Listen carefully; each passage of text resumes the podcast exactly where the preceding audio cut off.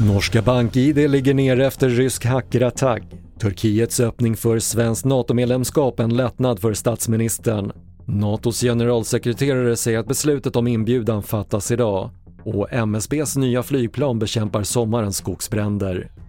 TV4-nyheterna börjar i Norge där BankID ligger ner efter en cyberattack och en rysk hackergrupp säger sig ligga bakom attacken. Flera norska hemsidor och tjänster har haft stora problem under förmiddagen och BankID uppger att det rör sig om en överbelastningsattack. Men man vill inte gå ut med om man vet något om vem som ligger bakom den. Att Turkiets öppning för ett svenskt NATO-medlemskap ses som en framgång av ledarna på NATO-toppmötet i Madrid är en lättnad för statsminister Magdalena Andersson.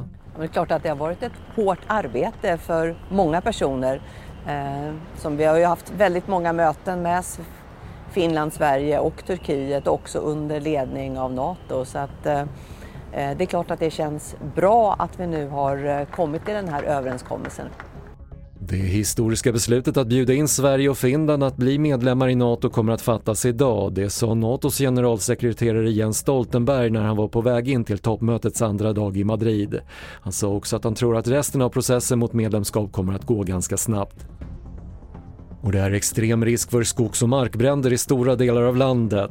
Med erfarenheterna från skogsbränderna sommaren 2018 så hoppas Myndigheten för samhällsskydd och beredskap, MSB, som bland annat investerat i fyra nya skolflygplan kunna undvika nya stora skogsbränder. Nytt för i år är att vi har kunnat ta ombord erfarenheterna från de här åren. Eh, inför varje år tidigare så har vi tillfört nya resurser. Nu är det mer att vi har kunnat anpassa de resurser vi har på ett bättre sätt.